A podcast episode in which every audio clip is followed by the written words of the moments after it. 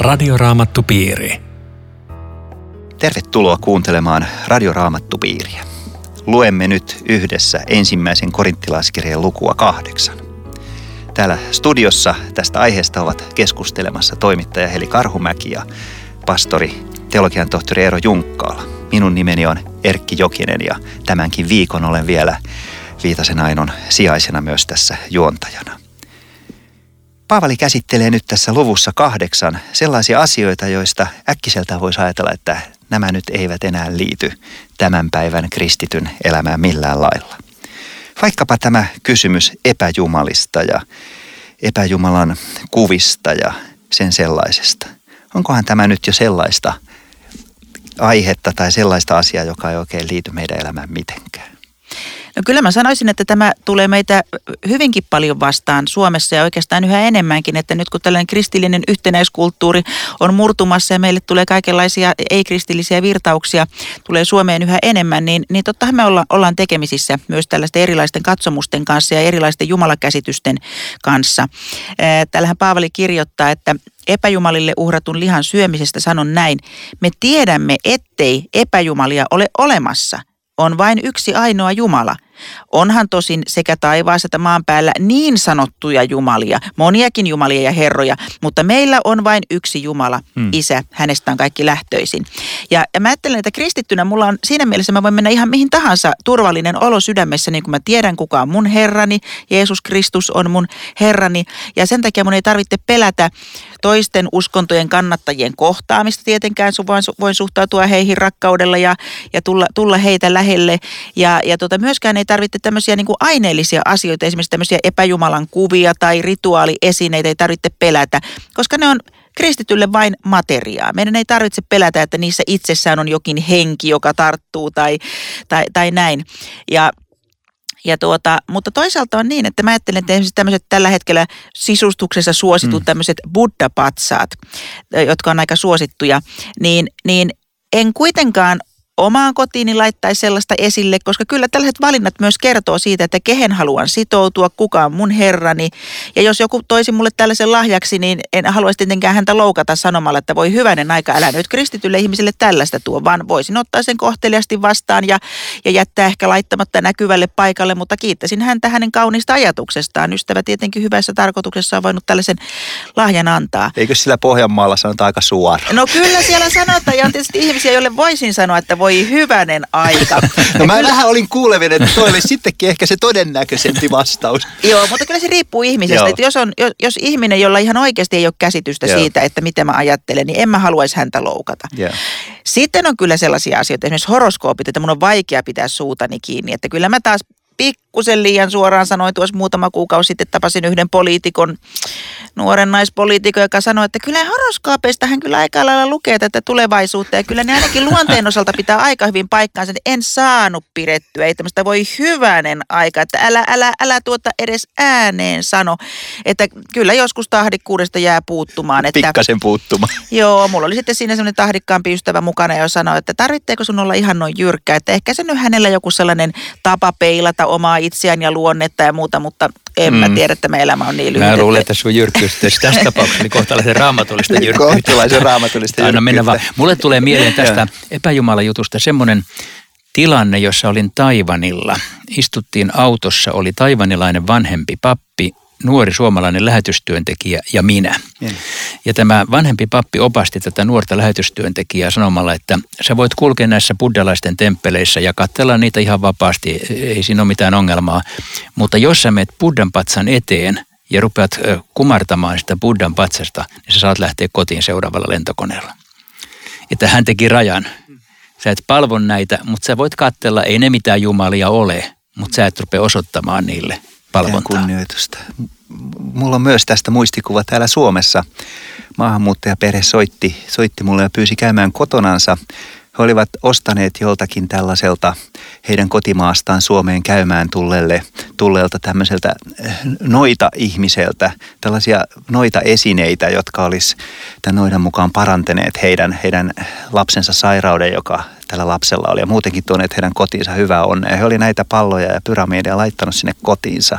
He soitti mulle aivan hädissä, että he ei saa nukuttua, he ei saa oikein syötä, heillä on ja he pelkää näitä esineitä, että voitko tulla meille kotiin. Ja me kuljettiin siellä huone kerralla, mä keräsin ne itselleni laukkuun ne kaikki tavarat ja, siunattiin ne joka huone kerrallaan ja ruokapöytä ja vuoteet ja kaikki Jeesuksen nimessä rauhan ja, ja, ja pyhän hengen eh, asumisen paikoiksi. Ja, ja vasta se, että heidän koko kotinsa siunattiin, rauhoitti heidät. Ja, ja heille ne esineet. Ei ollut yhtäkkiä enää mitään pelkkiä koristeesineitä, vaan ne oli he, ikään kuin ottaneet heidät valtaansa. Joo, mä ajattelen, että nämä, nämä ei ole ristiriidassa oikeastaan, mitä te, ei, te kerroitte. Ei. Tästä on kaksi eri Joo. näkökulmaa. Ja, tämä ja jäl... mä vein ne sitten roskikseen ja ajattelin, että, että teinköhän mä nyt jotain vahinkoa paikalliselle roskafirmalle, ajaksi se seuraavaan ojaan, mutta tähän mä en enää oikein usko, että siitä mitään vahinkoa roskapuskille Juuri näin, että tuli. Niissä ei ole semmoista magiaa ei, kuitenkaan, ei mutta ole. tästä mulle tulee mieleen taas Tansanian tilanteet, jossa kun noita tuli uskoon, niin normaali käytäntö oli se, että se tuo noita kamansa kirkolle ja ne poltetaan julkisesti. Aivan. Se oli myöskin tämmöinen sanoutuminen irti niistä ja, ja se oli ihan selvä peli. Eikä tämä ole mitään 2000 vuotta vanhaa asiaa, vaan keskellä tätä päivää. Nämä Juuri, kaikki näin ne tekee siellä tänä päivänä. Kyllä. Joo. Ja että mä, mitä mä sanoin siitä, että ei tarvitse pelätä tällaisia esimerkiksi rituaaliesineitä tai tällaisia epäjumalan kuvia sinänsä. Mutta, mutta mä oon ihan samaa mieltä teidän kanssa siitä, että, että ei myöskään sellaisilla pidä niin kuin niitä, niiden merkitystä ei pidä vähätellä, eikä sellaisilla pidä kiusata ihmisiä, jotka esimerkiksi niin kuin häilyy sen, sen välillä, että mihinkä hän uskoo.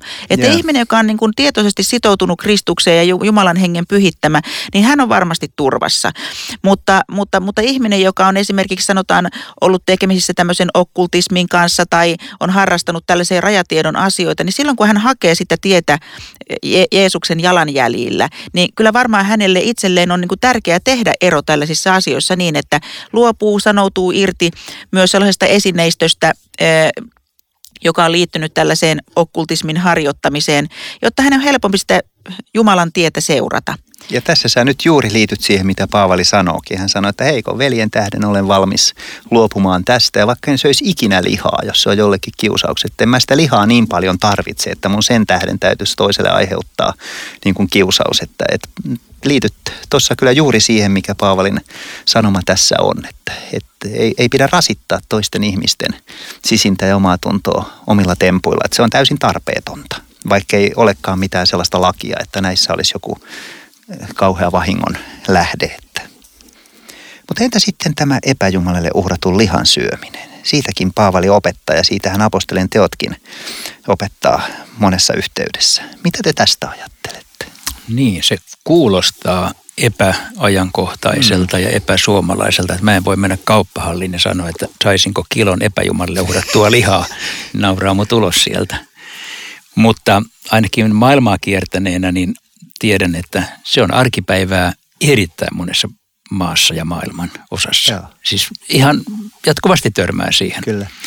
Että mä voisin kertoa esimerkkinä tämmöisen, että mä kysyin nepalilaisilta kristityiltä, jotka oli siis ensimmäisen sukupolven kristittyjä hindulaisuudesta tulleita, että mitä, mitä ongelmia teillä on seurakunnassa, niin yksi ensimmäisenä pamautti, syödäkö epäjumalle uhrattua lihaa vai ei. Hmm. Oho, kuulostaa raamatulliselta. Kuulostaa kovin raamatulliselta. Joo. Meille tuli se sama ongelma vastaan tällä kurssilla, kun taidettiin joko tätä lukua opettaa tai, tai toisaalta Uudesta testamentista, johon tässä viitataan. Ja, ja, joku opettajista taisi sitä opettaessaan mainita, että tämä nyt ei enää ole kovin ajankohtainen aihe. Niin yksi meidän arabiankielisestä maasta Suomeen muuttanut kristitty maahanmuuttaja, joka opiskeli täällä raamatto-opistolla, sanoi, että hänelle tämä on täysin ajankohtaista, että hän ei voi ollenkaan ajatella, että hän söisi halalla uhrattua lihaa, joka on pyhitetty Allahin nimelle. Että, että tässä hänellä kulkee ehdoton raja, että hän voi kyllä muuten lihaa syödä, mutta ei tätä lihaa. Mielenkiintoista. Kun mä kysyin näiltä nepalilaisilta, että syöttekö te, mm. niin ne sanoivat, että ehdottomasti emme syö.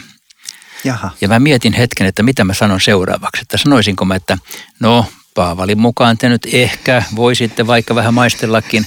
Onneksi en sanonut. Onneksi joo. Koska mä niin aika pian tajusin, että tässä tilanteessa ensimmäinen sukupolvi tullut hindulaisuudesta ulos ja siellä syödään suuret uhrijuhlat, jossa, jossa syödään lihaa ja se kuuluu hindulaisuuteen niin olennaisesti, että, että jos kristitty menee, menee samaan pöytään, niin, niin se on kohta takaisin hindulaisuudessa. Se, se, on, se on uskontoa eikä ruokailua. Ja, ja tota, niin, et se, oli, se oli ihan selvä peli.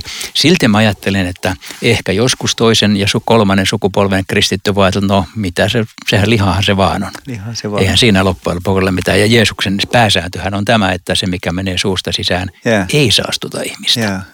Mutta justi tästä Paavali pohtii, että missä tilanteessa syödä, missä tilanteessa ei syödä. Vielä vaikeammaksi tämä kysymys menee ehkä siinä, kun siinä ei ole mitään materiaalista. Jos me ajatellaan vaikka joogaa tämmöisenä niin kuin keskittymis- ja liikuntaharjoitteena, niin, niin ajattelen myös sitä, että siihen liittyy paljon ongelmia sen tähden, että kysymyksessä on kuitenkin yhteen uskontoon liittyvä, liittyvä harjoitusmuoto. Että me keskusteltiin tässä yhdessä miesten piirissä ja, ja yksi miehistä kysyi, että onko siinä jokin ongelma, että hän seisoo päällään katsellessaan televisio-ohjelman. Mä sanoin, että se voi olla tekninen ongelma, tai, tai istuu, istuu tuota lootusasennossa, että kun se venyttelee hänen jäsenensä ja, ja, ja, ja muutenkin se niin kuin auttaa häntä, häntä, häntä kehonsa kanssa. No niin mä, mitä sä ajattelin, sanoit? että mä sanon, että ei varmasti ole mikään ongelma se, että sä otat joitakin tiettyjä asentoja ja, ja niissä venyttelet itsesi. Mutta sitten kun puhutaan niin kuin joogan harjoittamisesta jonkun tietyn joogakoulukunnan mukaan, niin siinä mä näen jo, että ollaan sisällä tässä ongelmassa, että, että se saattaa olla siirtämässä ihmisen ajatuksia, toimintoja ja, ja, ja hänen, hänen niin kuin ajatteluansa toisen uskonnon alueelle. Ja musta tuntuu ainakin aika vaikealta kristillistää jooga laittamalla vain sen eteen sana kristillinen jooga. Se olisi vähän ehkä sama ongelma kuin hindulainen ehtoollinen, että, että, että siinäkin on ongelmia, vaikka nautittaisiin leipää ja viiniä, niin, niin että, että, että voisiko sellaista olla oikeasti kuin, kuin hindulainen ehtoollinen, että voiko silloin olla myöskään kristillistä joogaa. Että koen sen hyvin ongelmallisena, vaikka en, en ota moraalista kantaa taas tässä suoraan. Tämä rinnastuu ehkä sellaiseen tilanteeseen, että kun täällä Suomessa on tämä äiti Amma, hindutaustainen tällainen jumalatar, jumala, jumalattarina esiintyvä tällainen hinduguru käy Suomessa, niin tuota, totta kai mä voisin niin kuin kristittynä täysin vapain sydämin, jos tapaan hänet jossakin tilaisuudessa, voisin tulla ja halata häntä ja, ja keskustella hänen kanssaan. Yeah. Hänellähän tämä halaaminen on se sellainen Yeah. akti, jolla hän kohtaa näitä seuraajiaan. Mutta missään tapauksessa en lähtisi halaamaan häntä tässä tällaisena niin kuin darsan merkityksessä, eli tällainen tilaisuus, Yeah. rituaali, joka on järjestetty sitä varten, että ihmiset saa käydä kunnioittamassa ja palvomassa häntä jumalattarena, koska silloin tämä muuttuu Juuri. niin kuin hengelliseksi aktiksi. Ja, ja Joo. tuota, vaikka ajattelen, että, että tietenkin jos on sydämessäni sitoutunut Jeesukseen Kristukseen, niin, niin ei siinä varsinaisesti tapahdu mitään pahaa, mutta en haluaisi olla kenellekään muulle ikään kuin mallina tai esimerkkinä ja, ja näyttää, että, että käyn palvomassa häntä. Se voi jollekin olla vaikea oman tunnon kysymys ja hän voi miettiä, että no jos tuo menee, niin miksi minä en voisi mennä. Niin sen takia en haluaisi osoittaa tällaista niin kuin palvontamerkityksessä hänen, hänen halaamistaan, vaikka voisi muussa tilanteessa häntä halatakin. Mehän Joo. Lapualla järjestettiin tällainen Joo. äiti Mammojen ö, tilaisuus. Ai. tuota, otettiin, äiti Amma oli juuri tulossa Suomeen ja, ja tuota, oli vuosia miettinyt, että minkä ihmeen takia, kun ihmiset on näin kovasti niin kuin halausta vailla, niin kyllähän meillä nyt muutama mamma löytyy halaamaan ihan koti Suomessakin. Ja pantiin sitten kirkkoherran luvalla lehteen ilmoitus, että, että Kauheajärven kirkossa pidetään Tuomas messu ja meitä on neljä äiti mammaa siellä halaamassa, että takuulla ei olla mitään jumalattaria, mutta reilun pohjalaas, pohjalaasakkojen halauksen saa kuka haluaa. Ja kyllä sinne sata ihmistä tuli halattavaksi. Aika hauska. Tuohon tilaisuuteen mäkin olisi voinut tulla. Joo, tämä on erittäin hyvä tämä sun rinnastus. ja Jotenkin ehkä vielä osuvampi kuin oma kuvani, että, että rinnastus nimenomaan tässäkin mielessä, että minkä viestin annan niille toisille, jotka miettii, että mitähän tämä edustaa, että onko tämä hyvä vai onko tämä huono. Että jos siellä on tunnettu kristillinen toimittaja siinä samassa tilaisuudessa halattavana, niin, niin kyllä se on hämmentävä viesti sille, joka on vielä tämän asian kanssa jotenkin kipuilee, vaikka sulle itselle siitä ei olisi mitään vahinkoa. Ja Tämä oli myöskin minusta hyvin tämän luvun hengessä tämä, tämä näkökulma. Että. Tämä on Radioraamattu Piiri. Ohjelman tarjoaa Suomen raamattuopisto. www.radioraamattupiiri.fi Jatkamme keskustelua ensimmäisen korinttilaiskirjan luvusta kahdeksan ja keskustelijana siis Heli Karhumäki ja Eero Junkkala ja minun nimeni on Erkki Jokinen. Jos ajatellaan sitä, mitä tämä luku kahdeksan oikein syvimmiltään käsittelee, niin tuon otsikon epäjumalille uhrattu liha sijasta siihen voisi laittaa otsikoksi myös kristityn vapaus. Monesta näkökulmasta tämä käsittelee sitä, mitä merkitsee se, että kristitty on Herrassaan kaikella tapaa vapaa. Vapaa kaikista epäjumalista ja vapaa kaikista tämän maailman riippuvuuksista. Mutta yhdestä asiasta Paavalin mukaan kristitty ei ole vapaa. Hän ei ole vapaa rakastamisesta. Ja siitä tämä kahdeksas luku oikeastaan alkaa. Siitä, että Jumala ei tunne omiaan heidän tietämisensä perusteella, vaan heidän rakkaudestansa. Mutta jos joku rakastaa Jumalaa, jakeessa kolme, hänet Jumala tuntee. Mutta joka luulee jotain tietävänsä, sanottiin edellisessä jakeessa. Hänellä ei ole vielä oikeaa tietoa. Paavali näyttäisi kutsuvan meitä kristittyjä tässä luvussa tietämisen vallankäytöstä rakkauden todellisuuteen ja syvyyteen.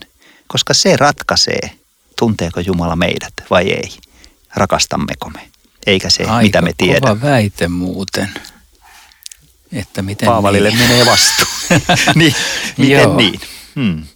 Kyllä mä ajattelen tässä kristityn vapauteen liittyen, että, että me kristityt, meillä on siis lähetyskäsky tietenkin meitä, meitä kannustamassa Jumalan valtakunnan sanoman levittämiseen, mutta, mutta aika moni, varsinkin sellaisessa palavassa uskon vaiheessa, niin kokee, että sitä on pakko julistaa aina ja kaikkialla, jopa niin, että niin kuin lä- lähimmäiset kärsivät ja alkavat paeta. Ja tuota, mun eräs ystäväni kerran kysyi, että kun hänelle on tulossa tämmöinen tuota, ei, ei kristitty ystävä kylään, joka on jo etukäteen sanonut, että et sitten puhu niistä Jeesus-asioista, niin onko se oikein, jos hän ei puhu, koska se on, se on hänelle tärkeä asia, hän tietää, että, että, että sanaa täytyy levittää, niin onko se niin kuin oikein olla hiljamasta, kuule pidä kuule leipäläpes kiinni, kun sun ystävä tulee kylään. Älä sano halastua sanaa Jeesuksesta eikä uskon asioista, koska se lukee se, sen susta, se näkee sen susta, se tietää sen susta. Se on sille jo niin suuri todistus. Odota vaan, niin kun et puhu mitään, niin se kysyy. Ja niin oli käynyt. Koko ilta oli puhuttu uskon asioista niin, että aloitteen tekijänä oli tämä ei-kristitty. Aika hyvä kuva. Ja kyllä mä ajattelen, että jos me halutaan olla ö, tekemässä Jeesuksen tekoja ja, ja, ja, ja olla tämmöisenä elävänä evankeliumina siellä, missä me kuljetaan, niin kyllä meidän pitää osata olla myös hiljaa, koska jokainen yeah. ihminen haluaa tulla nähdyksi, kuulluksi, ymmärretyksi. Eikä ihminen tuu nähdyksi ja kuulluksi, jos toinen popottaa kuin papupata koko ajan jotakin omaa katsomustansa, niin kyllä pitää malttaa olla hiljaa ja kysyä kysymyksiä, olla kiinnostunut, kysyä, että mitä sulle ihan oikeasti kuuluu ja, ja antaa tilaa sille toiselle. Kyllä siinä keskustelussa voi kristitty luottaa siihen, että, että uskaltaa elää hengessä. Toimii sillä tavoin, kun, kun henki häntä kehottaa niin, Yeah. että milloin olla hiljaa, milloin sanoa ehkä rohkaiseva sana. Yksi mun hyvä, hyvä ystävä, pappi Ulla Latomäki tuolta Lapualta. Hän Joo. oli kerran tuota, niin tällainen krisnalainen munkki, oranssiin kaapuun pukeutunut suomalainen. Oli tullut hänelle myymään jotakin kookospalloja ja, ja tuota, hänelle tuli kauhea sääli nuorta miestä, joka on siis ajanut päänsä kaljuksia, joka elää selibaatissa ja sanoi, että kuule istu nyt kuule tuohon portahalle ja minä kuule sulle oikein sanon, että älä hyvä ihminen pilaa elämää, jos tuommoisella sulla on elämä edessä ja nyt kuule kaapu pois kuule ja lähde tuosta porukasta, että sulla elämä menee aivan ohitteet ja tämä mies aina välillä kysyy, ootko tosissaan? Niinkö meinaat? Ja Ulla paapatti lisää, kyllä kuule, ajattele joku ihana nainen sua odottaa ja perhe-elämä ja kaikkea, sinut kaiken heittänyt pois, että nyt hiiteen tuommoiset ja kuule, ja, ja, ja nyt lopeta tuommoiset hömpötykset. Mies aina väliin kysyy, että niinkö meinaat? Ootko tosissas? Ja, ja niin, Ulla jätti sitten vaan Herra haltuun tämän ja toivoi, että Jumala hänenkin tietänsä johtaa, että eihän me aina nähdä, mikä vaikutus Ei meidän toki. sanoilla, sanoilla voi olla ja sillä kylvöllä, mutta että pitää uskaltaa puhua, mutta toisella hetkellä olla hiljaa. Kyllä, ja varmaan yksi varmimpia tai tehokkaimpia oppituntia tässä asiassa on se, että jos ihan läheinen ihminen ei usko eikä, eikä jaa tätä näkemystä, niin siinä paikassa sitä kyllä oppii varmaan myös sitä hiljaa olemista ja oppii huomaamaan, että ei taida mun sanat tätä hommaa ratkaista. Että Joo. se on hyvä kenttä tai hyvä, mutta Joo, ja moni äsken, äsken kenttä kääntynyt on, on karkottanut kyllä sitten puolisoa tai läheisiänsä tämmöisellä innolla, että kyllä se näin on. Ja mä mietin tässä, kun kuuntelin tuossa Helin totakin sun ajatuksia, että myös kristittyjen kesken, siis eri, vähän eri tavalla ajattelevin ja korostavien kristittyjen kesken, niin kyllä kai tämä lukukin meitä haastaisi siihen, että yritetään olla vähän enempi kuulolla, että, Joo. että onko se tieto, mikä mulla on ainoa oikea tieto, tai onko mä nyt sitten niin oikean opin vartija, että mä en siedä lähelleni ketään muita. Että kyllä tässä herätyskristillisyydessäkin, mitä me nyt kai tässä huoneessa aika lailla edustetaan, niin kyllä tämä on, mun mielestä tämä on joskus meidän vamma, että me ei, me ei oikein osata kuunnella toisiamme. Ja, ja me kyllä tiedetään asiat niin viimeisen päälle hyvin, että siinä ei ole ihan helppo aina vierellä ollakaan. Vai miten? Mä niin, tiedän, miten niin onko se tieto lopulta se, joka tässä ratkaisee? Että Paavali näyttää kyseenalaistavan sen, että tieto olisi kaikki kaikessa. Vaan hän näyttäisi alleviivavan se, että tiedon edellä kulkee vielä rakkaus, joka sietää toista ihmistä ja sietää hänen erilaisuuttaan. Tuota, mulla itselläni on siis selkeästi körttijuuret, herännäisjuuret ja, ja, ja tämän mukaisesti on kyllä omaksunut ajattelu ja kannatan sitä edelleenkin, että ihminen, joka on, on kastettu kirkon jäsen, niin en mä lähde ensimmäisenä olettamaan, että hän ei ole oikeasti kristitty, vaan mä pidän häntä täysvaltaisena kirkon jäsenenä. Joo, ja, me, me taas oletetaan ja, heti. Jotain eroa löydettiin. ei, ei, ei varmaan sentään niinkään, mutta, mutta tuota, se, mitä, mulla on hyvin tämmöinen, niin kuin sanotaan, että avara kansankirkollinen näkemys täysvaltaisesta kirkon jäsenyydestä kastettuna, konfirmoituna kirkon jäsenenä.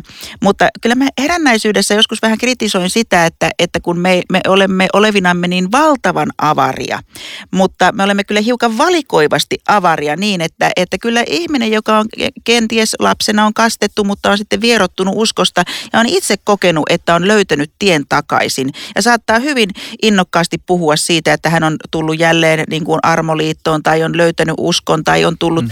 on löytänyt Jeesuksen, niin, niin ei pitäisi myöskään säikkyä sitä, että, että joku kokee tällaisen selkeän kääntymyksen. Ja tässä yeah. kohtaa mä että meidän körttiläisten pitäisi niin kuin malttaa olla sillä lailla avaria ja olla iloisia siitä, että mitä tahansa reittiä ja tietä pitkin ihminen on tullut Jeesuksen luokse, niin me kaikki ollaan sisaria ja veljiä Kristuksessa. Että ei ole yhtä oikeaa tapaa, yhtä oikeaa murroksen tapaa millä tavoin me Jeesuksen luokse tulemme, että, että kaikki kokemukset ovat aivan todellisia ja oikeita ja, ja, ja ei pitäisi tehdä yhtä oikeaa mallia ylitse muiden minkäänlaisesta heräämisestä. Ja. Tässä mielessä on kiva, että me ollaan nyt studiossa Kyllä. vähän niin kuin eri taustoista yhdessä on. keskustelemassa, koska on. tämmöisiä rakentavia keskusteluja me tarvitaan. Tarvitaan. Niitä oma taustani on evankelisuudessa Ai ja jaa, sä oot niillä juurilla. Että tota, kyllä me tässä vielä jotenkin körtti evankelinen ja viiden. Niin, helppouskoonen, että krossa armon päälle että, ja ihan täysillä. Joo.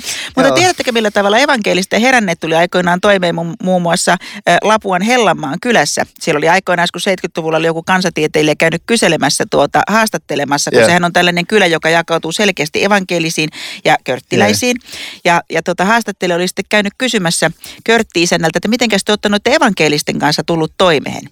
Isäntä oli vastannut, että hyvinhän tässä on toimeen tultu, kun ei ole toisillensa mitään puhuttukaan.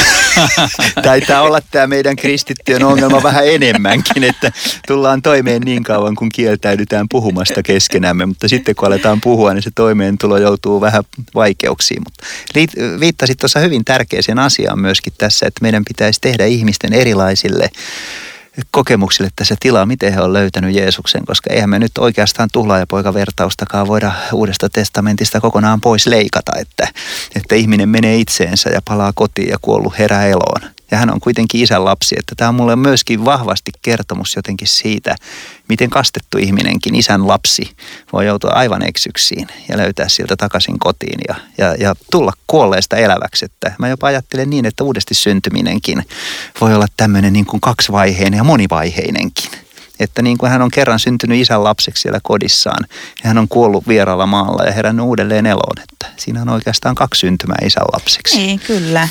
Joo. Eikä näistä oikeastaan voi tehdä semmoisia kiveen hakattuja. Tässä on taas vähän se, että, että minun tietoni vai Jumalan rakkaus, että kumpi ajaa, niin. tässä, kumpi ajaa tässä edelle. Ja tämä teksti haastaa meitä ottamaan huomioon niin sanotun heikon veljen, kuka yeah. se sitten kulloinkin on. Siis vähän eri tavalla ajattelevan. Eri tavalla että me jollain tavalla yritettäisiin ajatella, että otan huomioon hänet ja hänen tapansa uskoa, enkä jyräisi niin omaani siihen väkisin päälle.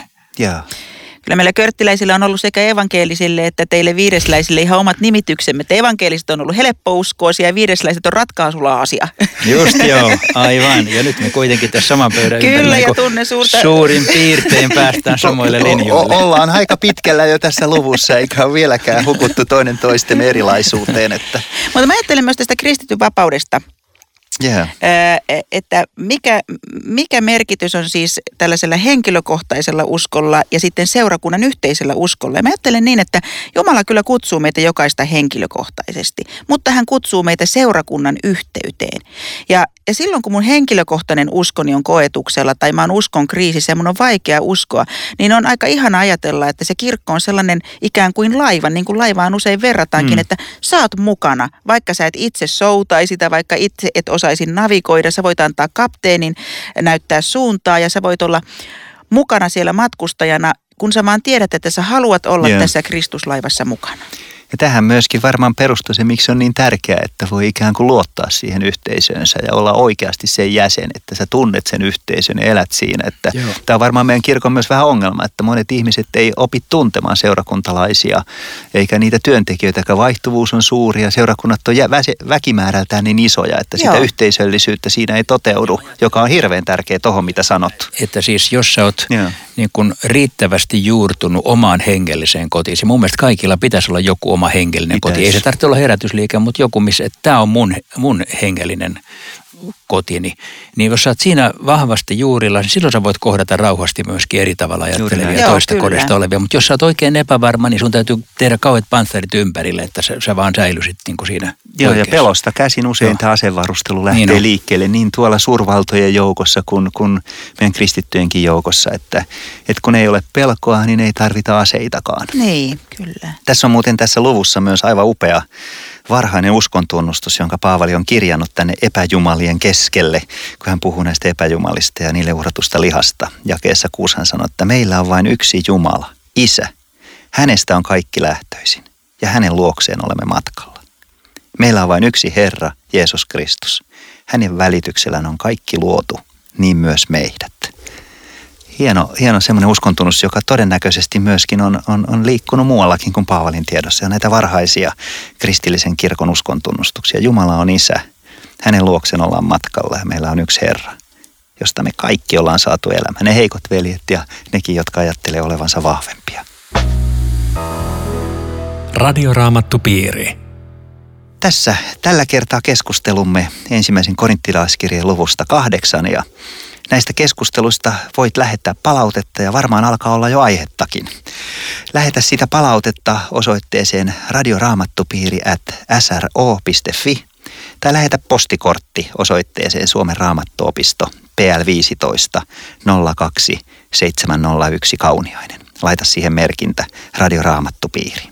Sitten voit myös kuunnella näitä ohjelmia eh, nettiosoitteesta radioraamattopiiri.fi ja yhdessä Raamattopiirinne kanssa voitte vielä palata näihin ohjelmiin tai pitää Raamattopiiriä minä tahansa viikonpäivänä, koska näitä ohjelmia voi siis kuunnella myös netin kautta. Johdatatko Eero meidät vielä rukoukseen? Herra, kiitämme siitä, että saamme olla yhdessä sinun kansaasi. Kaikki, jotka sinun uskovat täällä ja eri puolilla maailmaa, sinun maailmalla ja kirkkosi. Rukoilemme, että tämä evankeliumi leviäisi sinne, missä sitä ei vielä tunneta ja että sinun kansasi voisi olla tunnettu siitä, että siellä rakastetaan toinen toistamme. Aamen. Radioraamattupiiri. www.radioraamattupiiri.fi